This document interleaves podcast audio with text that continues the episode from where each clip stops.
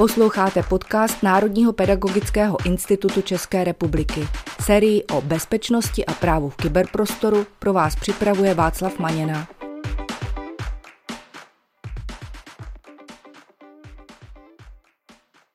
Vítám vás u dnešního dílu na téma anonymní režim prohlížeče a jeho rizika, který jsme pro vás připravili s Pavlem Matějčkem. Pavle, vítej. Zdravím tě, Václave, a zdravím i vás, naše posluchače. Dobrý den.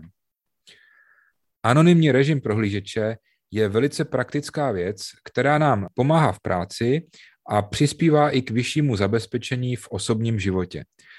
Na druhou stranu ale možná někdy nemáme úplně jasno v tom, co ten anonymní režim vlastně dělá a co nedělá, před čím nás chrání a před čím naopak nám moc nepomůže. Dalo by se říct, že každý moderní prohlížeč má v sobě zabudovaný nějaký anonymní režim. Buď se jmenuje nějak jako anonymní nebo privátní a tak dál. Co ve skutečnosti takový režim dělá nebo k čemu se hodí? Určitě by se dalo říct, že každý moderní prohlížeč takový režim má, protože i ty softwarové firmy se snaží vlastně cílit na to soukromí těch uživatelů, protože uživatelé na to slyší a chtějí mít větší míru soukromí v dnešní době.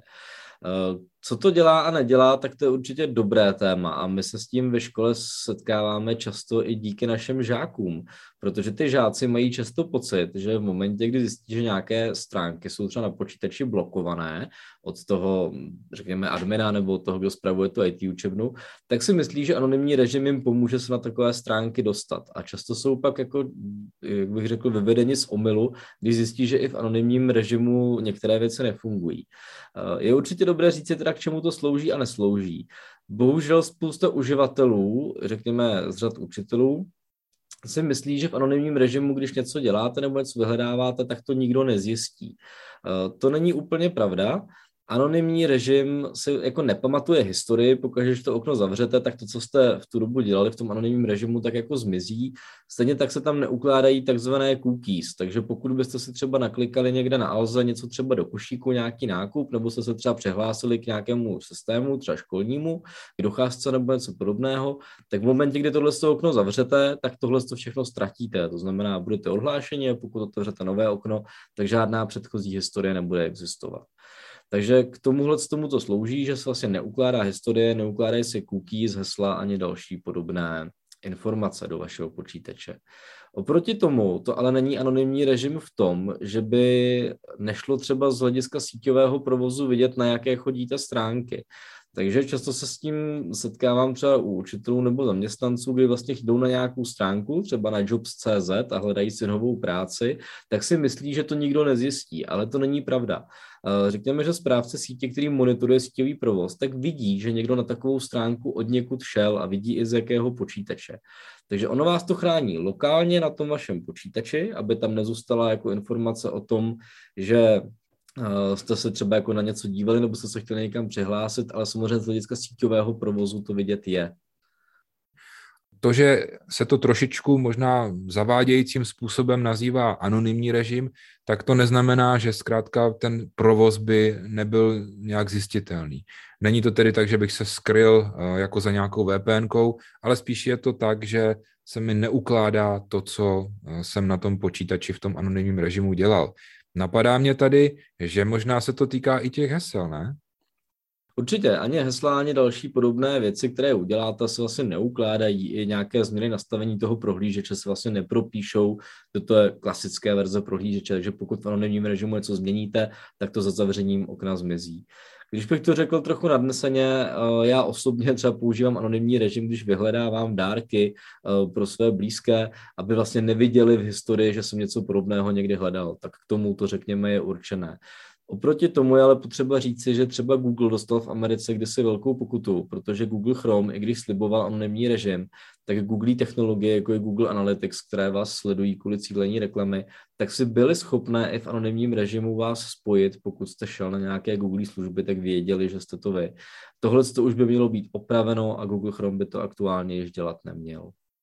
Napadá mě, že takové možná docela dobré využití anonymního režimu může být, když jsem třeba na nějakém cizím počítači a teď se potřebuju přihlásit třeba, já nevím, do svého e-mailu. upřímně tohle není úplně rozumné dělat, ale když už jsem k tomu donucený, tak je možná lepší udělat to v anonymním režimu, abych měl jistotu, že se potom třeba ty moje přihlašovací údaje do toho počítače neuložily a že všechno to, co jsem tam dělal, tak vlastně zmizí tím zavřením okna anonymního režimu. Vyhledávání dárků je taková typická osobní věc a napadá mě, že podobně osobní je třeba přístup do internetového bankovnictví. Má smysl používat anonymní režim, když třeba přistupuji do svého internetového bankovnictví? Má a nemá. Ono to má určitý smysl, protože v tom anonymním režimu obvykle nefungují různé doplňky.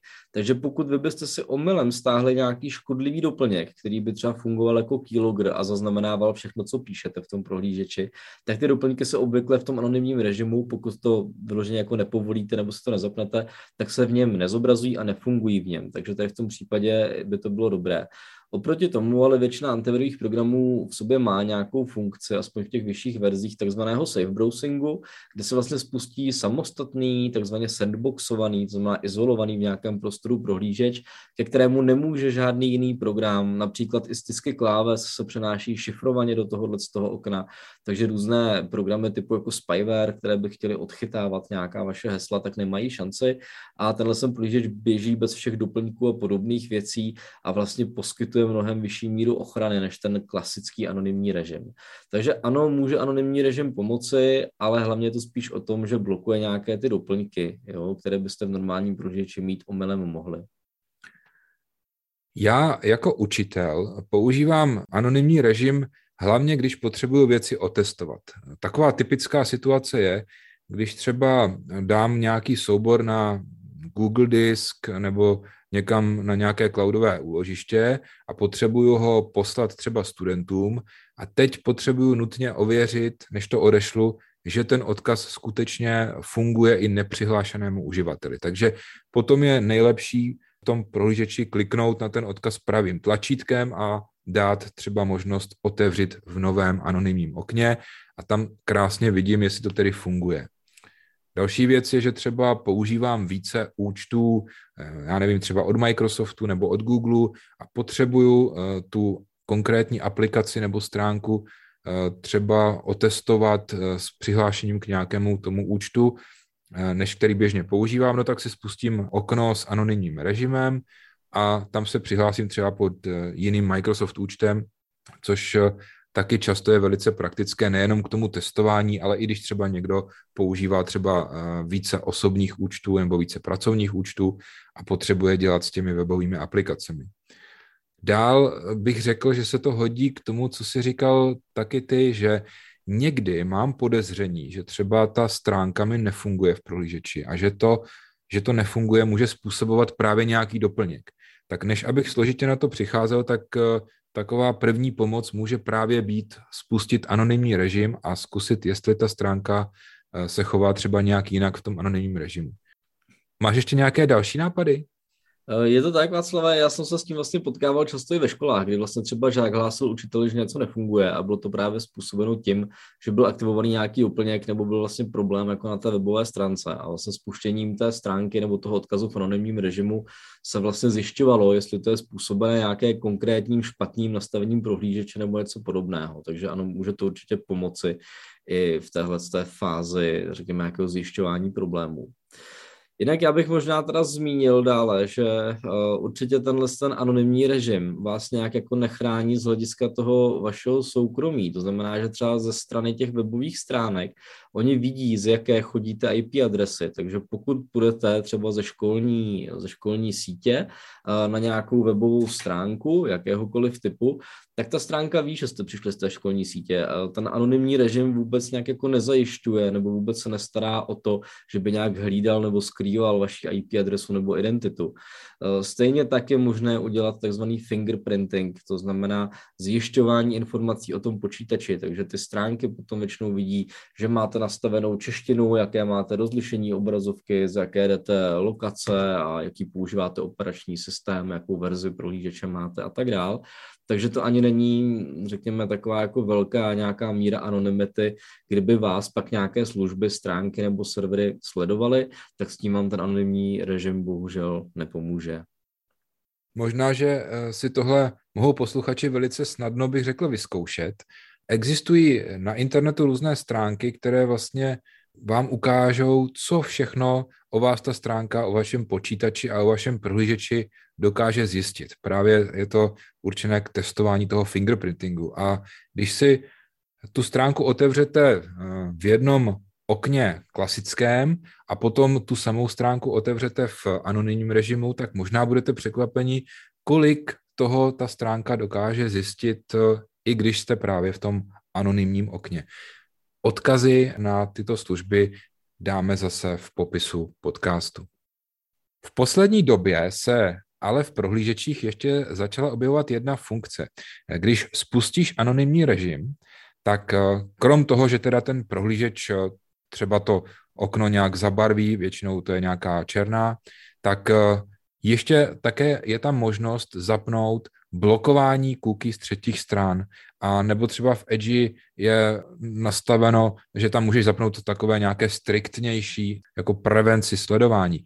Co tohle to znamená a má cenu si to zapnout, nebo to nemá vůbec smysl?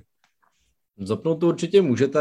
Já obecně jako doporučuji co nejvíce se zajímat jako o ochranu svého soukromí a vlastně těmhle s těm, řekněme, velkým hráčům a internetovým gigantům, kteří těží z toho, že vlastně těží vaše data a pak je nějakým způsobem monetizují, to znamená vydělávají na nich většinou tak, že na vás cílí reklamu a snaží se vám nějaký výrobek prodat či podsunout, tak je vlastně dobré všechny tyhle ty různé takzvané trackery, protože se vás to snaží sledovat, takže to takzvaný tracker, který se snaží vás nějakým způsobem vysledovat, jestli kdo jste, aby na vás cílil, tak právě různé tyhle ty trackery a cookies, které se o tohle starají, tak je dobré blokovat.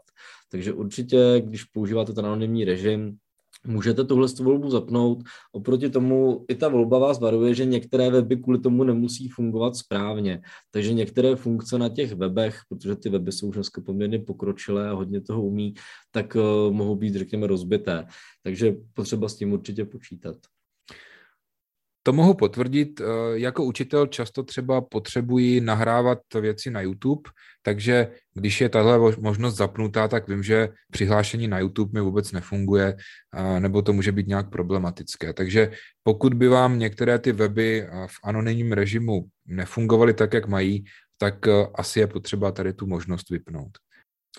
Ještě než půjdeme dál, tak bych chtěl připomenout jednu věc, o které ví podle mého názoru překvapivě málo lidí. A to je vlastně skutečnost, že tu funkci anonymního okna mají i mobilní prohlížeče. Takže i když jste na mobilu, tak si můžete spustit anonymní režim. Můžete si otevřít nové anonymní okno a vlastně všechny ty věci, o kterých jsme tady mluvili, tak fungují na tom mobilu stejně. No a už jsme o tom mluvili, že tyhle ty režimy nám vlastně nezajistí to, že jsme anonymní. Pořád nás ty stránky mohou nějakým způsobem identifikovat. Pořád je možné nás sledovat. Takže jaké jsou další možnosti, když člověk opravdu chce zůstat ve větší anonymitě? Tak tohle téma té ochrany soukromí, já osobně mám hrozně rád a zabývám se tím a myslím si, že by to vydalo na samostatný podcast, ale pokud vlastně zůstaneme v rovině tady těch anonymních režimů a prohlížečů, tak bych zmínil, že určitě jsou, řekněme, bezpečnější prohlížeče, co se týká ochrany soukromí, než je třeba Google Chrome, protože zrovna Google je asi největší hráč na poli cílení reklamy a opravdu se snaží všemi možnými cestami si vás nějak zaháčkovat a řekněme jako vydělávat na vás. Takže já určitě jsem pro, abyste používali nějaký jiný prohlížeč, který se toho vašeho, řekněme, soukromí cení více. Já mám třeba oblíbený prohlížeč Brave, který je postavený na jádru Chromea, to znamená, že všechny stránky tam fungují stejně dobře jako v Chromu. Oproti tomu je třeba ale výrazně rychlejší, protože on už v základu má vlastně nastavené různé blokátory reklamy, blokátory těch trackerů, blokuje to automaticky například Google Analytics, Facebook Pixel a další technologie, které se snaží vás napříč stránkami sledovat. Tenhle ten prohlížeč automaticky jakoby zahazuje a blokuje ty cookies, které by se snažily vás trackovat napříč dalšími stránkami a hlídat vaši aktivitu. Takže určitě jsou i jiné prohlížeče, jako je třeba Brave, Firefox a další, které můžete využít. I oni mají svůj anonymní režim, který je ještě více privátní. Dokonce některé pak například ten Brave umožňují spustit speciální režim, kdy vás to připojí k takzvané síti Tor a tam už je ta míra anonymity opravdu jako značně vysoká.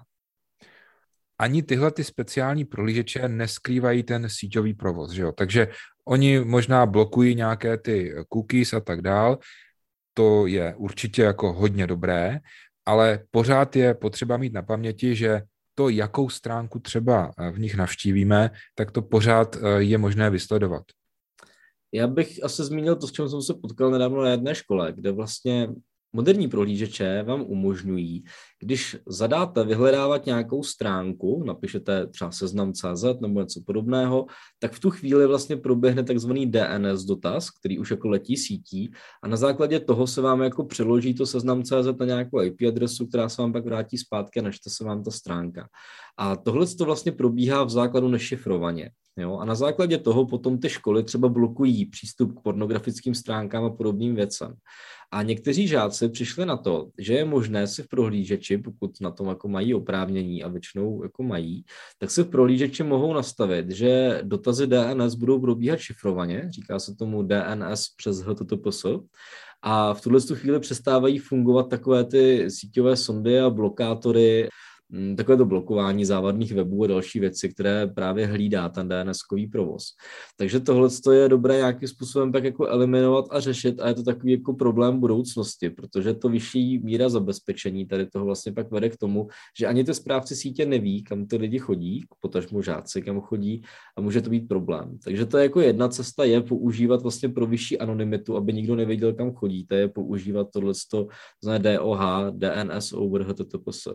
No a druhá mnohem jednodušší možnost a řekněme pro běžné lidi použitelnější je použít takzvanou V P N ku. Spousta učitelů V P N ku zná, protože v době covidu, když byli, řekněme, nuceni pracovat z domova, tak aby měli přístup k těm interním školním systémům, tak ajťáci museli takzvaný V P N tunel nastavit. A funguje to tak, že z vašeho počítače nebo mobilu vytočíte V P N ku, ta V P N ka vás pak spojí do práce a vy k těm interním zdrojům můžete na dálku přistupovat. A mezi tím vaším zařízením, tím vaším počítačem nebo mobilem a tou prací je vytvořený speciální šifrovaný tunel, do kterého vlastně jakoby nikdo nevidí, nemůže ho odposlouchávat. A vy můžete mít V P N ku buď do školy, anebo ji můžete používat i soukromně, to znamená, že se zaplatíte nebo můžete třeba i zdarma používat nějakou službu, jako je Proton V P N, a ta vás připojí třeba z vašeho počítače do Ameriky a když pak chodíte jinam, tak vlastně ty stránky si myslí, že jste v nějaké Americe pod nějakou americkou I P adresou a vlastně neví, kdo jste. A to je vlastně asi to, co běžný uživatel dneska chápe pod pojmem V P N nebo V P N ka. Že je to nějaká prostě služba, která mě připojí do internetu zašifrovaně přes nějaký další server a ze svých zkušeností mohu potvrdit, že je to velice uživatelsky jednoduché, příjemné. Většinou to znamená nainstalovat si třeba do počítače nebo do mobilu jenom nějaký ovládací program a tam klikneš na tlačítko připojit se a vlastně reálně to člověk ani nepozná a najednou je připojený k internetu přes nějaký úplně jiný tunel. Existují ještě nějaké další pokročilejší metody, jak zůstat anonymní?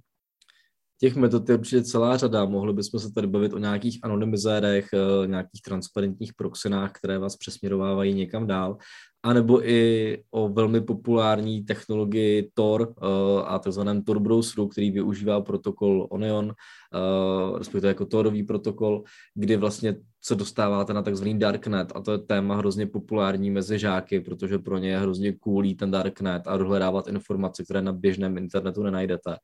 A celé tohle téma toho jako darknetu je jako velké, ale kromě toho, že je takzvaně demonizované, že se tam všichni představují, jak tam lidi nakupují jako drogy a objednávají si vraždy a tak dál, tak ten Tor byl samozřejmě původně vyvinut vlastně jako technologie pro zajištění anonymity. To znamená, že on přesměrovává váš provoz z jednoho jako serveru na druhý a vy pak se skrýváte a funguje vlastně velmi podobně jako několikanásobná V P N ka, by se dalo ve stručnosti říci. Takže to je téma, které je určitě jako široké a dá se dít hodně do hloubky a já bych se tomu rád věnoval někde v samostatném podcastu. S tím souhlasím. A myslím si, že i v dnešním dílu jsme dali posluchačům hodně tipů k zamyšlení a k tomu, aby si dokázali tu svoji anonymitu lépe hlídat anebo to své soukromí lépe chránit. Pavle, děkuji ti, loučím se s tebou a loučím se i s našimi posluchači. Také děkuji, mějte se krásně, buďte v bezpečí a pozor na své soukromí. Nashledanou.